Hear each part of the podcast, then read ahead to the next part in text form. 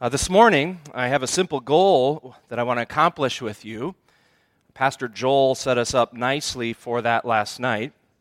He spoke about how we as men, when we gather together for worship on Sunday, that we're to be ones who stir one another up for good works, for love, love for God, love for each other. And my task this morning is to think about doing that not so much on Sunday but thinking about how we can do that Monday through Saturday. How we as men can be involved in the lives of others, specifically other men, in stirring up in them love and good works. And we're going to see that from Titus chapter 2 here this morning. You can follow along as I read Titus chapter 2, beginning in verse number 1, and we'll read down through the end of this chapter. The Apostle Paul writes this but as for you, teach what accords with sound doctrine. Older men are to be sober minded, dignified, self controlled, sound in faith, in love, and in steadfastness. Older women likewise are to be reverent in behavior, not slanderers or slaves to much, much wine. They are to teach what is good, and so train the young women to love their husbands and children, to be self controlled, pure, working at home, kind, submissive to their own husbands, that the word of God may not be reviled. Likewise, urge the younger men to be self controlled. Show yourself in all respects to be a model of good works, and in your teaching show integrity, dignity, and sound speech that cannot be condemned, so that an opponent may be put to shame, having nothing evil to say about us. Bondservants are to be submissive to their own masters in everything. They're to be well pleasing, not argumentative not pilfering, but showing all good faith, so that in everything they may adorn the doctrine of God our Savior. For the grace of God appeared, bringing salvation for all people, training us to renounce ungodliness and worldly passions, and to live self controlled, upright, and godly lives in this present age, waiting for the blessed hope and the appearing of the glory of our great God and Savior Jesus Christ, who gave himself for us to redeem us from all lawlessness and to purify for himself a people for his own possession who are zealous, eager for good works. Declare these things, exhort, rebuke with all authority, let no one disregard you. Now, as we think about this idea of stirring up love and good works toward others, Monday through Saturday. Another way of thinking that, or saying that, or describing that is that we want to see how we, hopefully as godly men, can help others grow and become more godly themselves. We want to see how we, as godly men, can help others become godly men as well, Monday through Saturday. Now, eventually, in our time today, I promise that we will talk very briefly about what a godly man looks like from our text here in Titus. And we're going to spend some significant time giving some illustrations and examples of how we can encourage other men in their walk with Christ. We're going to get there. But I want to press this idea home right away, and that is this if you are a Christian, it is a command and it is a command, and in our day, it is a great challenge to help other men grow in their godliness. It's a command, and it's a great challenge. Now, when we talk about men helping other men to grow in their godly walks, we're dealing with something that we call often discipleship or Christian discipleship. A disciple at its core is simply a follower of Jesus. So we can restate our central theme in a couple of different ways. We can talk about how we want others to become better disciples of Jesus Monday through Saturday. Or we can say we want others to become better followers of Jesus Monday through Saturday. It's commanded, that's our job as Christians, and it's a great challenge. Now, if you've been a Christian for a while, you know that this is commanded. You remember some of the last words that Jesus gave right before he goes into heaven in Matthew 28. Go therefore and make disciples, make followers of all the nations, baptizing them in the name of the Father and the Son and the Holy Spirit, teaching them to observe all the things that I, Jesus says, have commanded you. Now, that passage is not just about sharing the gospel with others, although that's taught in that passage. It's not just preaching Jesus as Savior to other people. That's also taught in that passage. But more than that, it also involves, as followers of Jesus, disciples of Jesus, godly men in this age who are baptized and who are taught themselves, they are instructed to help other people to observe, to do, to follow, to obey the things that Jesus commanded. And that would include not only the doctrine and the teaching that Jesus taught, but it also, when Jesus talks there, he's talking about our lives, how we live. We're to actually show people how to not only believe what Jesus wants us to believe, but actually to live how Jesus wants us to live. Both of, the, both of those things are commanded by Jesus. And when Jesus gave that command, he didn't just give that to the apostles. You know that, brothers? And hear this, brothers, he didn't just give that to your pastor either. And he didn't just give that to the deacons, he gave that to the church.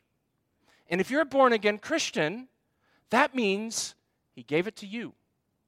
That it's your job to actually make other followers, disciples, we can say it in our context today, godly men in the world around us. That's our job.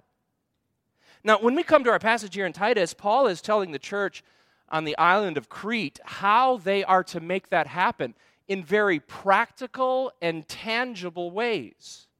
He actually gives instructions as to how to live the Christian life, how to be a follower of Jesus. And he, and he gives these instructions to five different groups of people. He speaks to older men, older women, young women, young men, and to bondservants or slaves. And to each of these, he gives some basic outlines of Christian living. Now, when you read through Titus chapter 2, just hear this. You, Paul is not giving an exhaustive list of everything that each of those groups are to be. He gives some very broad themes.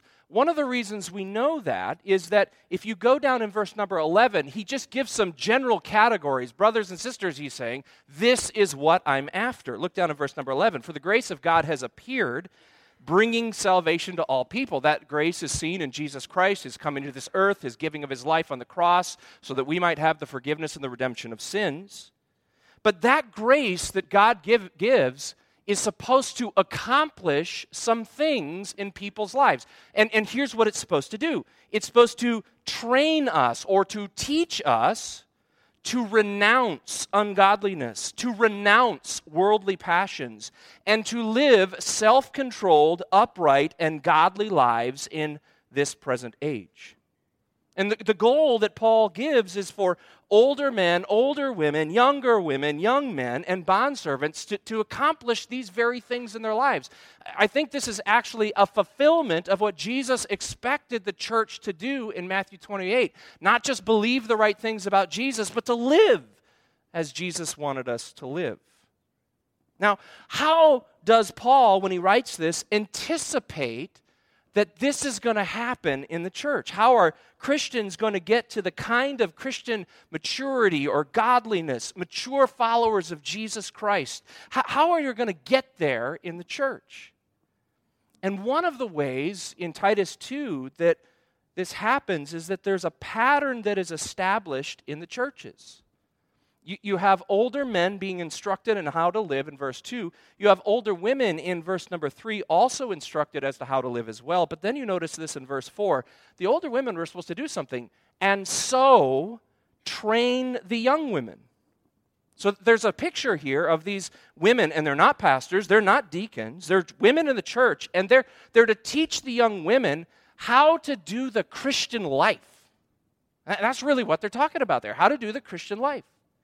And they're really basic things, like how to be a good wife to their husbands, how to be a hard worker at home, and so on. It's Christian life stuff. Now, watch what happens in verse number six. Paul says, likewise, or in the same way. Now, in what way are we talking about? Well, in the same way that that older women, mature women, are to teach the younger women in the context of the Christian churches there in Crete, so also Titus is to urge the younger men in how to do the Christian life. Young men here probably refers to people in their mid 30s and under. Now, there's no doubt that Paul gives this instruction to Titus, but the assumption is that Titus here is just a model for what other mature men are supposed to be doing in the church. Were, they were to be able to instruct and teach the young men and how to be self controlled, how to live in integrity and dignity in their lives. This is the command of Jesus in Matthew 28 in operation, godly men helping other men become godly in their lives. Followers of Jesus helping others to become better followers of Jesus, teaching them what does it mean to be a follower of Christ, not just in what you believe, but how you live. That's what this text is about. Now that's the command. But here's the challenge. The challenge is that this is harder, harder, I think, than ever in our current cultural moment. In other words, in the times in which we live, it's hard to take pagan people and make them look like Jesus. Really hard. Now, let's just think about this for a moment by asking a couple of questions. Would you say that our society is full of young men who are self controlled. Would you say that our state here in Minnesota is full of 20 and 30 year olds who are dignified in the way that they live their lives? Would you say that your community is bursting with young men who live in integrity in every area of their life? That word integrity refers to not being corrupt, but rather pure. Would you say our society is overflowing with guys like that? Would you say in verse 12 that our churches are full of young men, teens, and 20 somethings, 30 somethings that are renouncing worldly passions? Is that the society that you see around whatever community that you're living in? I think, brothers, we all know the answers to those questions. Maybe we could ask it this way Do we have any employers in this room? You got people that work for you? Anybody like that? All right, let's try this way. Do we have any managers in this room? Anybody got people that work underneath you? All right? Got a few of you like that, all right? Uh, would you say that when it comes time to hire people, that there are plenty of candidates who are self controlled, dignified, and live in integrity? I, I know the answer to those questions because I talk to employers all the time. They dread hiring people. I'm one of the oldest millennials that you will meet. I'm right at the cutoff, all right? So for some of you, you've already dismissed me. I'm sorry about that. There's some radical shifts that have occurred in my generation and the generations who have come after me, men who are now in their 20s, down to the early teens. I mean, we're talking actually several generations now of the, the youngest kids that are in our society. When I was 18, I went to work for the retail store Old Navy for one day. My dad and other men in my life had repeatedly taught and showed me how to work hard. And I worked there for one day, not because I quit, but because I had a couple of days after a semester in college and before I went home for the summer where I didn't have anything to do. And there was an old Navy store not far from us that was setting up, and they needed people to come just for temporarily to set up the store. And I have to tell you, if you've never set up a store like that before, it takes a lot of work. You have to have a pile of people to set up all the shelving and put all the clothes and items on the shelves. A lot of people have to come out to do that. And at the time, they were paying almost $8 an hour, which back then was, was pretty good money. And so I didn't have much to do, and I needed the money. I was a poor college student. And so you could work up to 12 hours on this Saturday. And I, I went down there and I, I signed up to work. And there were probably 50 or 60 of us there that showed up to work on this particular Saturday. And they were, we were all assigned a series of managers who were there to they divided us up and put us in different parts of the store. Well, my job, along with one other guy's job, was to take packages that there was a guy up in a semi truck that was handing them down, and they were big boxes full of clothes, like you would see at an old Navy store, full of clothes. And our job was to open up those boxes and to, there was labels on each of the packages and to determine which section of the store that they went in, and you would put it on a cart that somebody else would wheel to the particular section of the store so that it could be filled. All the shelves could be filled with stuff. And what they did, uh, being a, such a safety conscious company, and actually also they didn't want us to cut the clothes, is they gave us plastic box cutters, not even a real blade on it. Just plastic so that you, would, you could cut through the tape on the boxes and distribute the stuff out. So I started to go in town, and they told us don't even break down the boxes after you unload them. You just throw them in a stack. It was an outdoor kind of a outlet mall place, and so me and this other guy, we're just we're flying through these things, opening up, putting on carts, and after about 45 minutes, I mean, there's literally a mountain of boxes that are sitting outside. And one of the regional managers came over to us and said, "Okay, plenty of product right now in the store. You guys have done great. I want you guys to work on breaking down those boxes, stacking them so that we can dispose of them properly." Now, I don't know if you know this, but trying to take a, a plastic box cutter and cut the backside of tape after it's empty, it's not particularly easy. Now, the guy had specifically said, You got box cutters, right? And we said, Yeah, yeah, we got, we got those. And so I grabbed a box and I started trying to do this. And after a couple of times, it was just going really slow. And so I just grabbed a, I grabbed a box and, and I just punched the back of it and ripped it open and stacked it. And I did that. And that was going a whole lot faster. And pretty soon the guy next to me was looking at me and he put his box cutter in the pocket and he was doing the same thing. And now we're just flying through this pile. You ever have that, that feeling that all of a sudden you're being watched by someone? So I've been working, and all of a sudden I had that feeling, and I looked behind me and I saw two of the regional managers standing there, and also the store manager standing there. A couple of them got their arms crossed and they're just staring at me and they're looking at me. And I was panicked. I mean, I'm 18 years old, not even quite 19, almost 19. And I thought these guys are upset because I didn't do what I, told, what I was told, that you know, I wasn't using the box cutter, I was using my, my knuckles. And one of them called over to me and said, It's David, right? I said, Yes, sir. He said, Well, we've been watching you work. And I thought, Here it comes. I'm in trouble, right? Said, We're looking for an assistant store manager, full time. And we'd like you to be the lead assistant for this store and hire you full time. Now, you got a picture where I'm at. I'm 18 years old. I was absolutely stunned. Absolutely stunned. I had worked there for less than an hour. Now, I, I learned something that day. It is not hard to be above average in my generation, all right? not hard at all. And secondly, if they were that desperate, it has to be really bad out there. It has to be really, really bad out there. Now, that's over 20 years ago. And it's worse now. Fast forward a couple years later, I was attending a Christian college and I was working at Menards about 20 hours a week and was going to school.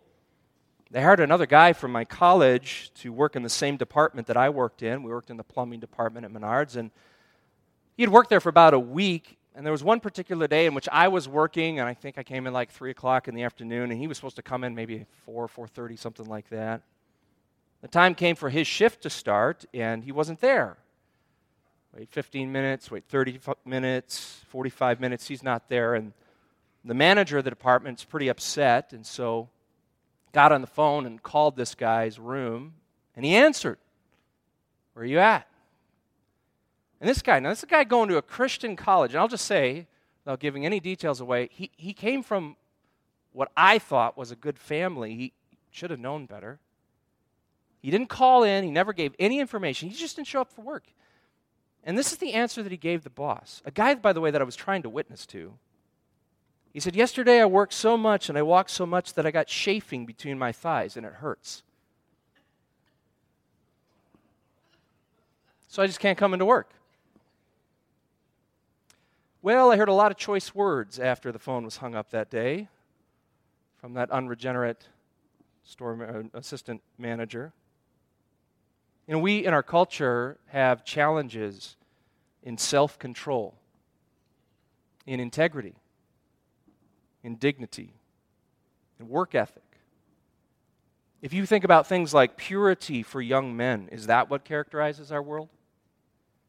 The statistics on pornography use are off the charts, and that says nothing about sexting and sexual exploration that is rampant everywhere among young men. Or how about areas of being self controlled in managing our time? Yesterday, the uh, game Call of Duty 3 Modern Warfare was released. I've already given some of you one reason to hate me because I'm a millennial, but let me give you another. I, I actually really love video games. In fact, you do whatever this you want with this, okay? Um, I actually have enjoyed over my life the Call of Duty franchise, so I'm not knocking the franchise if you think this, or think that I am. But here's the thing there are grown men in their 20s and 30s, some of which have girlfriends, wives, and children, that will literally spend all day today playing that newly released game. That is what they will spend their entire day on. They will beat the campaign and try to rank up as fast as they possibly can to advance themselves. And they'll neglect other responsibilities. We have challenges for young men who don't know how to be a husband or a father.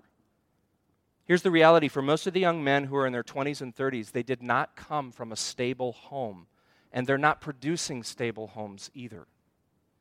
In the 2020 census, it was revealed that over 40% of births in the United States occurred outside of married parents, out of wedlock. That number has nearly been that high for a decade. And then if you ask, what percentage of those 60% who are born into two parent married homes, what percentage of them will have two parent married homes for all the 18 years of their growing up?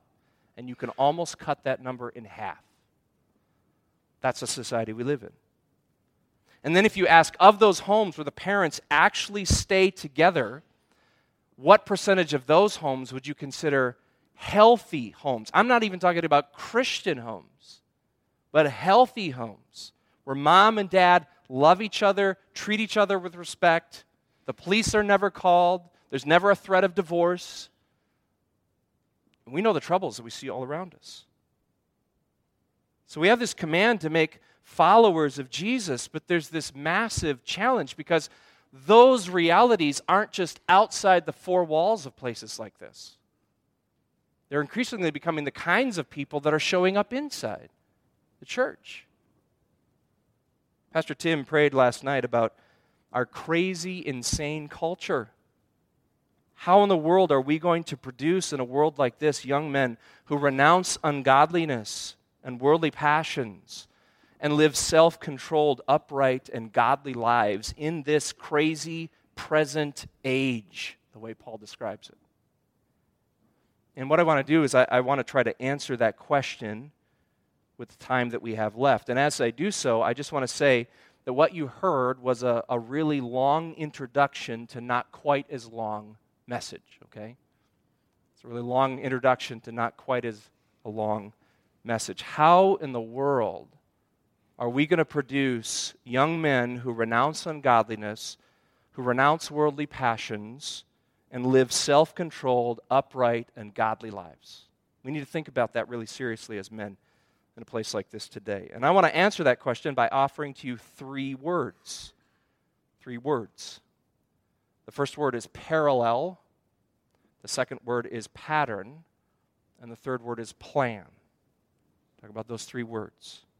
First of all, note the, the parallel. Note with me the parallel between Titus's world and our world today. Now, when Paul wrote this letter to Pastor Titus and the group of Christians that were meeting in various Christian churches on the island of Crete, he, he was writing to a crazy, messed up society. And if you say, David, how do you, how do you know that that's true? Well, just go back, go back just uh, one chapter to chapter 1 and verse 12. The, the context of this is that there were people who were teaching false doctrine in the church, and Paul quotes a poet or a prophet, a sage of sorts, who was from Crete. And this was one of Crete's own people's assessment, a learned man's assessment of the culture of the society of Crete.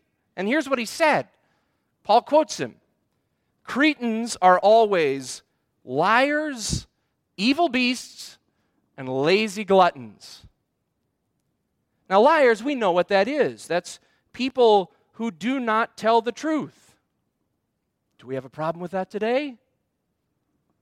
We can't even tell the truth about one's biological gender, much less the truth for everyday living. But the next two descriptions, I think, are probably actually go together in some sense. They're, they're kind of parallel in sort, of a sort.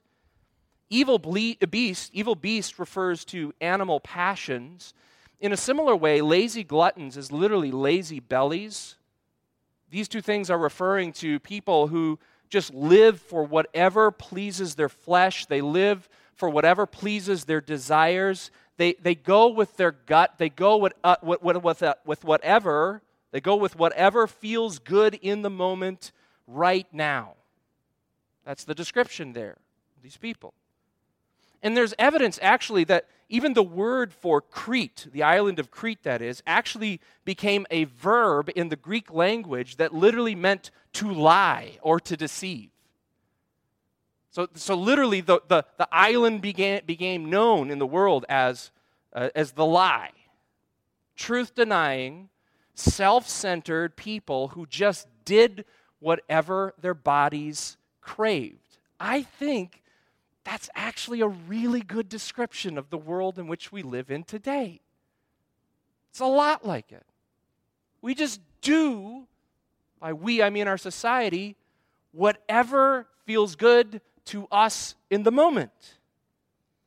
Our culture denies objective truth and it is dominated from the advertisement to what is taught in the classrooms, what's preached from the mountaintops, is you just do you. And you feel, do whatever feels good to you.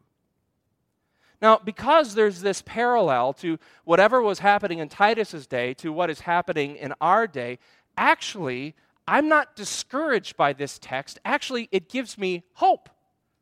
It gives me hope. Because Paul thought, and we could probably better state it because Paul is writing inspired scripture here. God thought that there could be real change that could happen to people, individuals, in a pagan, crazy Cretan society. He thought, God thought, people can change because the grace of God in Jesus Christ has appeared. And I think that if Paul were here today looking at, as Pastor Tim prayed last night, this crazy world, I think Paul would say, it can happen here t- today too. Now that leads us to our second word. We're asking the question how can we produce godly young men, followers of Jesus, disciples of Jesus today? First word, parallel. There's a parallel in our day to Titus's day. Second word is the word pattern. The word pattern. And the pattern is for Christians to teach other Christians what to not just believe as a Christian, but how to live as a Christian. Christians teaching other Christians not just what to believe as a Christian, but how to live as a Christian. Now, I've already mentioned this earlier, but the pattern that is laid out here in this text is that people with some measure of maturity should lead and teach and instruct others into how to live godly lives. Older women are doing that to the younger women, maturity to the less mature. And I think the same pattern holds true with the men. In fact, Paul almost in verse 6 interrupts his train of thought because likely Titus became the supreme example of a mature man teaching young men. And you ask, what is it that they were to teach? What is it that they were to train people in? And this is an important question to ask, for there are many people, when they hear our original statement that we want as godly men to help other men become godly men, they immediately begin thinking of things like teaching a class or teaching a Bible study. They, they hear the same thing when they think about the idea of discipleship. They immediately think about teaching a Bible lesson to someone. And for some of you in this room, that is really intimidating to you. And you think, I can't do that. I'm not interested in doing that. I don't want to do that. I'm not capable of doing that. Now, I'll just say that if that's you, I think you're probably selling yourself a little bit short. You probably can do more of teaching the doctrine and the teaching of God's word than you probably think you can do. And if you need help on that, it just so happens that there's two workshops coming up to help you on that. Thank you, Pastor Tim, all right? But, watch this in the scriptures, brothers. That's actually not what Paul has chiefly in mind in chapter 2. He doesn't have in chapter 2 chiefly in mind teaching doctrine lessons, theology lessons. Oh, there's plenty of theology here. But that's not what he's talking about. In fact, if you go back to chapter 1, chapter 1 focuses heavily on sound teaching and doctrine and the preaching of Scripture. That's why the churches there in Crete needed elders, they needed pastors who were supposed to be people who could teach the word. So, back in chapter 1 and verse 9, it says, These people, these elders, these pastors, they must hold firm the trustworthy word as taught, so that he may be able to give instruction and sound doctrine also to rebuke those who contradict it. There's no doubt that we need sound preaching and teaching. We need Sunday school teachers and Bible study group leaders, and those can be in the church and around the kitchen table it's most certainly true that we need all of those things. But, brothers, when you get to chapter 2, what Paul tells us is that sound teaching is only one half of the equation of being a follower of Jesus. What people also need, what Christians need, is not only to teach the doctrine, but to teach and show and model and demonstrate what it means to live as a Christian. Notice how he says it in verse 1. But as for you, teach what accords with sound doctrine. And that, that word accord is sometimes translated as proper. Some of your translations might have that. It means literally teach what is fitting with. Teach what is fitting with sound doctrine. Down in verse 10, Paul is talking about this same concept as it relates to bondservants, and he says, so that in everything they may adorn the doctrine of God our Savior. The doctrine, the teaching of Scripture is to be clothed or dressed in godly living. You can't actually have a godly man who just knows the Bible. He has to be a godly man who not only knows the Bible, but actually lives like the Bible would tell us to teach. Both of those things are absolutely essential if you're going to be a faithful follower of Jesus. And you know, men, we need this kind of thing. Our churches need this kind of thing. Men in our churches need this kind of thing. You know, we have some dads out here. I met some of you last night. I talked to one dad last night who has a pile of kids in the little kids stage of life, and he said, I never expected as a dad to be in the ER as much as I have been, right? Stuff happens.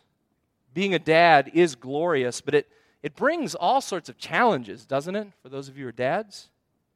And it doesn't matter what stage of life you're in as a dad, whether you have little kids or you have teenagers, or now you're trying to figure out what it means to be a parent as your kids are moving out of the house. Having patterns, having models of men who can show us and teach us not just what to believe about Jesus, but what it means to be a dad in every one of those stages of life. That's needed now more than ever. A number of years ago, I, I got, a, I got a, a new car, not brand new, but new to me. It's a long time ago. I had just a couple of kids, and they were very little at the time. My wife and I were young. We didn't have much money. I was going to seminary. I was pastoring, and we needed a new car. And we got, got connected with a, a man in La Crosse who, at that time, was a used car dealer, and he, on the side, worked to provide really good deals on cars for pastors. It was a gracious ministry. And the way it worked was that you would tell him roughly what you were looking for in a vehicle, and he would look at auctions for a car that sort of met your description, and if he could find it at a good price, he would get it and essentially give it to you at cost. That was, that was a great ministry for pastors, and I was young and not paid all that well, and it was really helped to us. Well, that guy found, and this will tell you how long ago this was, a Ford Taurus. Ford Taurus. And he found it at a great deal. It was that kind of old bubbly shaped one, you know what I'm talking about there. The car was only about four years old, it had low miles, and it was clear that the only seat that had been used was the driver's seat, and even that, not very much. He bought it at this auction, took it back to his shop, and he even went uh, above and beyond. I actually had never met him before. He, he detailed the car, touched up the paint to cover any minor scratches that were on it. When I got that car, it looked like it had just come off the factory room floor. It was absolutely perfect. Well, I met him at an auction site down in the Twin Cities, or, or from here up in the Twin Cities, and I paid him for the car. In that time of my life, that was the, the nicest car I had ever owned. Not a single scratch or dent on it. Now, our home is about an hour away from the site that we were at, and I drove that new car home with my wife driving the old car. Got a lead, you know, as a man. And on the way home, and on the way home, it sounded to me like one of the belts or a pulley or something was squealing. And I had suspected that it was because he had detailed the car, including the engine compartment, and probably there was just some moisture in there. But it kept going, it was kind of loud. And so when I got home, I decided I was just going to take a quick peek. And please, when I say this, do not think that I am some sort of expert mechanic at this point. But I, I could at least roughly diagnose that there's something wrong going, probably with one of the belts or the pulleys. So I popped the hood, and Ford Tauruses at the time, they had essentially a big plastic cover over much of the engine. And I can't remember anymore if you, you had to take uh, bolts or screws or if there was plastic tabs that you had to pop. But whatever it is, I needed a screwdriver to get that off so I could actually get down to where the squeal was coming from. So I went and grabbed one and I went to work. And as I was doing this, my daughter, who was probably three, maybe four at the time, came outside with me. So I'm leaning over this car and again, this is one of the nicest cars. This was the nicest car I'd ever owned. The only car I'd ever owned that didn't have a single scratch on it. And all of a sudden, I hear this sound.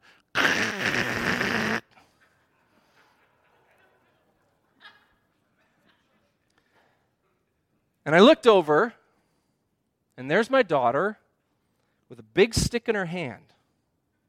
And she had put about a six inch scratch on the passenger side of that car. And She looked up at me and said, I helped too, Daddy.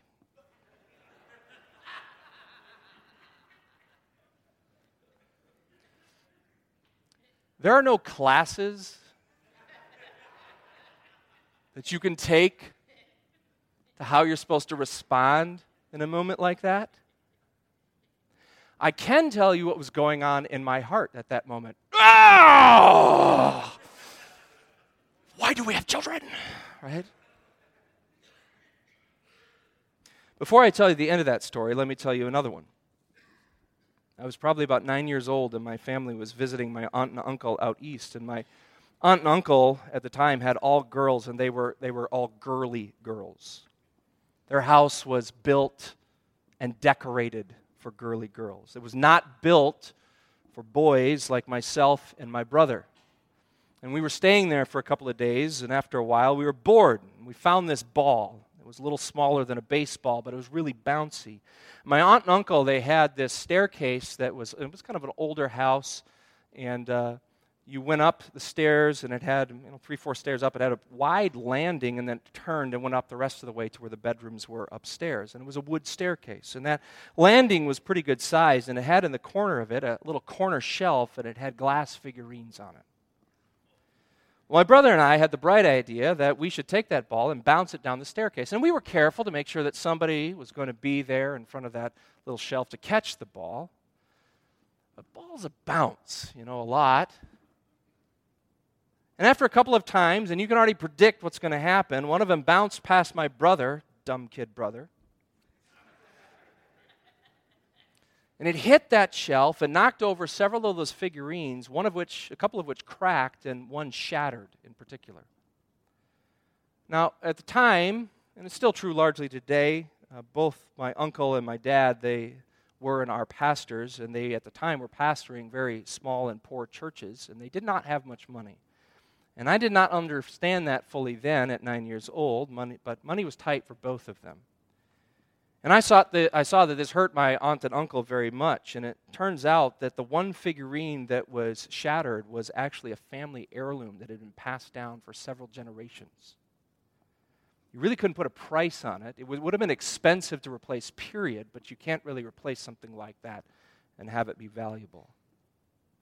Now, what I remembered about that incident was that those two men, my dad and my uncle, never screamed at me They never chewed out and laid into my brother and I. There was, there was no spanking, there was no blow up, there was no moments in which they made me feel stupid.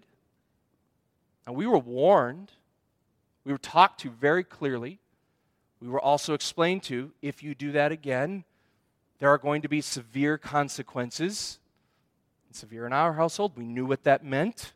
Not good. We wouldn't be sitting comfortably for a while.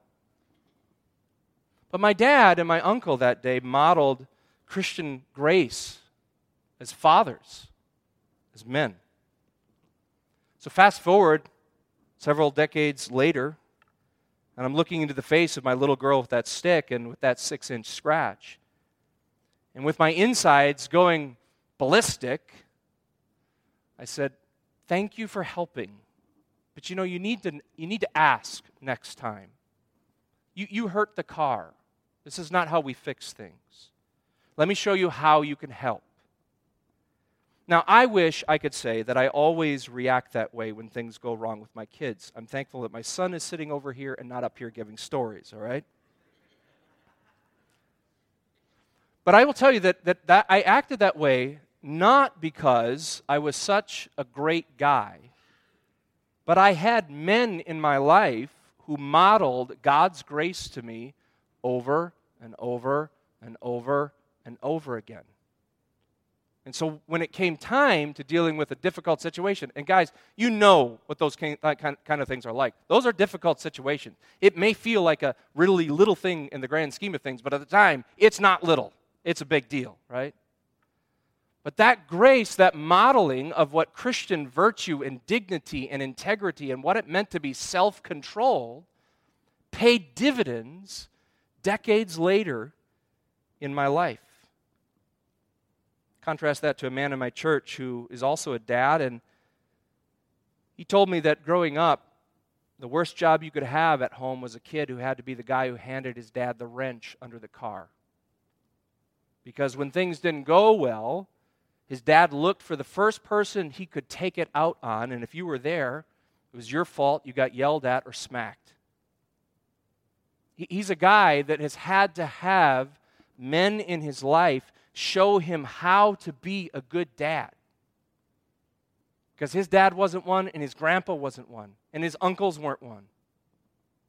He actually had to have people show him this is what you do in hard situations. You know, all around us, we have young men, and they're in our churches now, that didn't have good dads. And some of them don't have dads at all. In fact, right now in America, one out of every four children, 0 to 18, live in single parent homes.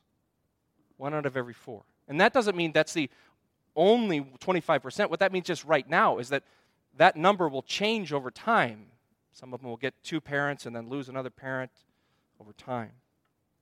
We need men who'll be patterns who will teach and show and demonstrate what it means not just to be a good dad, but how to be a good husband and a good employee, how to be a manager of their time, a manager of their money, how to think about entertainment choices, how to speak with a dignity, how to do a budget, how to fix the car, how to figure out a water softener, how to have devotions, how to conduct yourself at a job interview, how to deal with sexual temptation, how to speak to your wife, how to protect your family, and on and on the list goes. We've got to have men in churches that are willing to put the time in to show to the coming generations what it is to be a godly man because our culture is full of people who are liars, evil beasts, and lazy gluttons.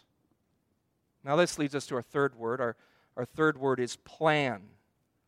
We're asking the question of how can we produce godly men, followers of Jesus, disciples today. First word, parallel. There's a parallel to Titus's day to our day. Second word is the word pattern. We need men to be patterns for other men. Third word, plan. We have to plan. We have to plan how we're going to do this. Now, part of what Pastor Joel was saying last night applies to this on Sundays. On Sundays, when we gather together, we should be actively thinking not only how to direct our hearts toward the worship of God, but also what that means to the other people around us in their daily lives. And he gave some great examples about the kinds of questions and things that you can say and how you can pray for people on Sundays. But, but what we're thinking about right now is what does that look like throughout the week, Monday through Saturday? And let's face it, guys, many of us, we're pretty busy.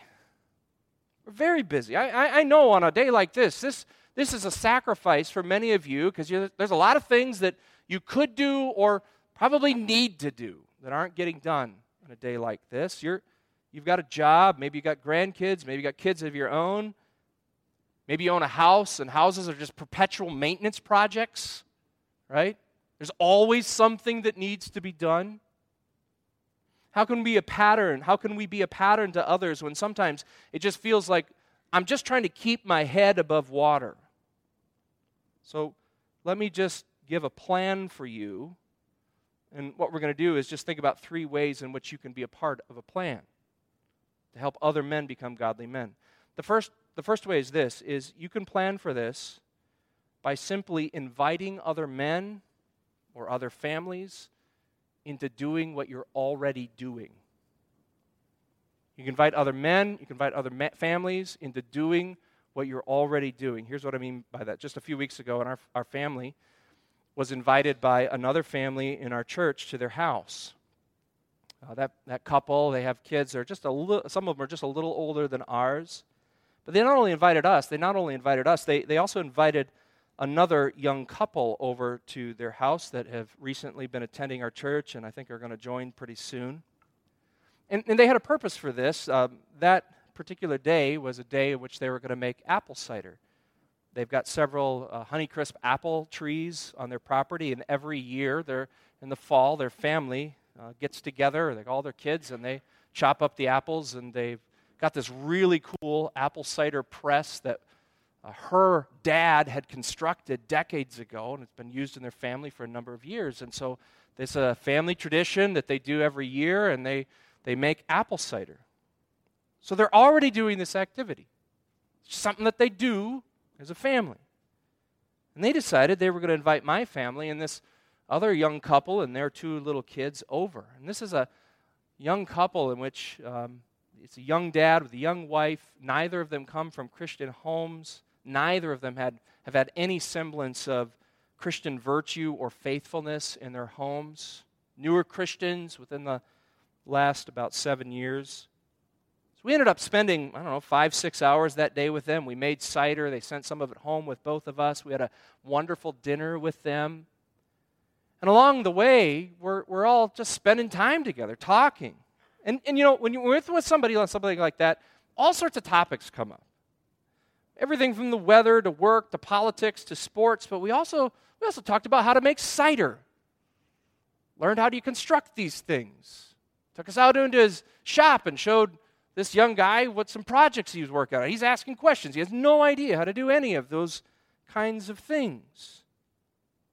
But then what amazed me, it was just glorious. I just I didn't even have to say anything. Just watch this happen. There's a godly man in our church.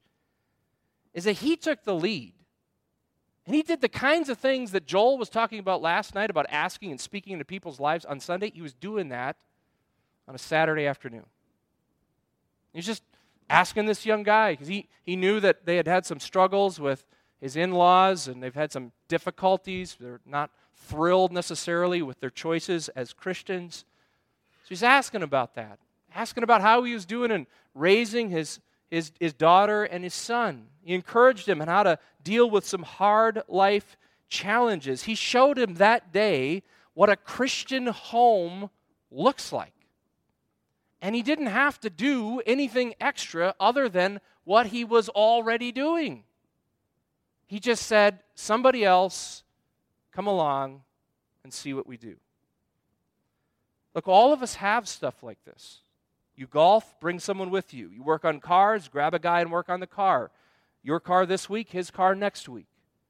You like the Vikings, grab a couple of guys from your church, watch the game, and then together at halftime, mute the TV and say, Hey, tell me what is your greatest joy this week and your greatest challenge? And pray with them.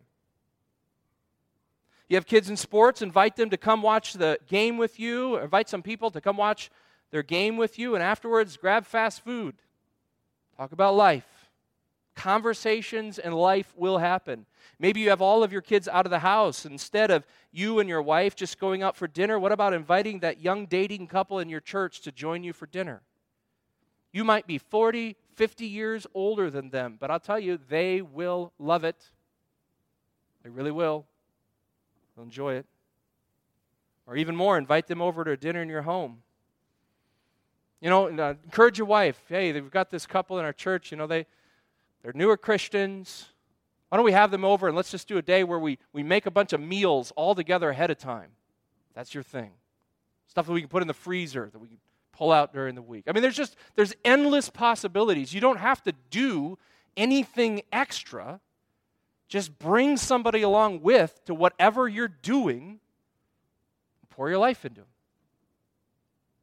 Now, I'm not suggesting that we can do that every single day of the week, but what if we what if we at least as men in this room committed that Monday through Saturday as men that we would just try to do that one day or one evening a week? What kind of differences would that make in our local churches? What kind of powerful change would that make? Second way you can do this I want you to think about three concentric circles smaller, a little bigger, and large. Smaller, a little bigger, and large. I want you to think about what this means if you have a family. You do have this responsibility first with your family. let me just say that it's been my observation that there are men in churches who really don't spend enough time with their own family, with their own kids.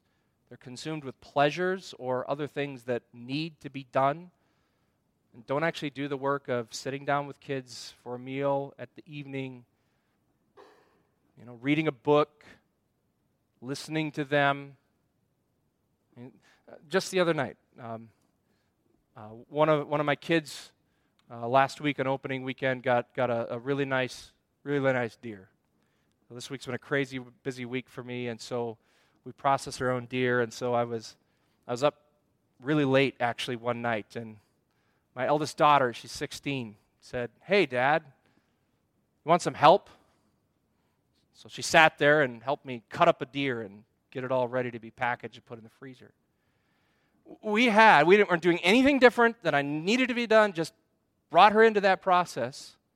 She sat there and was asking me all sorts of questions. She plays, uh, just finished playing uh, for high school soccer for the public school nearby. And she's like, Dad, you know, I'm trying to find ways that I can actually talk about Jesus to other people. It's really hard. I was blown away by that. Like, and she goes, uh, you know, this is kind of a out there question, but what does predestined mean?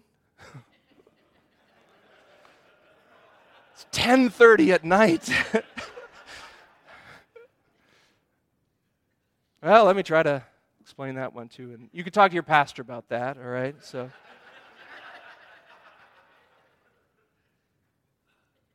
In that concentric circle, there, there are so many opportunities to teach to show Christian maturity. Second, think about a larger circle of your church plan. I like that word that Joel used last night. Plan. Think about people that you can do this with. In fact, I would just encourage you do you have somebody in mind right now in your church? You have an idea? Think about that for just a moment. Maybe, and then third, a bigger circle. As you get good at that first and that second, then, then you can think about a, a larger circle Maybe you can invite not only that Christian guy in your church to learn how to swap out a wheel bearing in your car, but also you can grab your 30 year old neighbor two houses down who doesn't know Jesus and bring him with you. And pretty soon, you'll start finding lots of ways to make followers of Jesus. Finally, third way that you can be part of this plan be willing not only to give this kind of thing, but to receive this kind of thing. When it's the person inviting you over, they have something to say in your life too. That, that day, when I watched that godly Christian man doing this with this younger guy, I was like terribly humbled by that. It's like, this is awesome in every sense of that word. This is a God glorifying, awesome thing. Challenged my soul. I was fed on that day, not just with apple cider, but with the goodness of God, watching people's lives be transformed and transforming others. This is a great command of Jesus. We have great challenges, but we also have great opportunities in the methods that God has given to us as men. Father, I pray that you'd use these words for the glory of your name and for the good of these men and the respective churches that they come from. I pray that you would help us to think uh, carefully, even now, about how we might have a part in this kind of a plan in our local churches. And we pray these things in the name of Jesus. Amen. Thank you, Tim.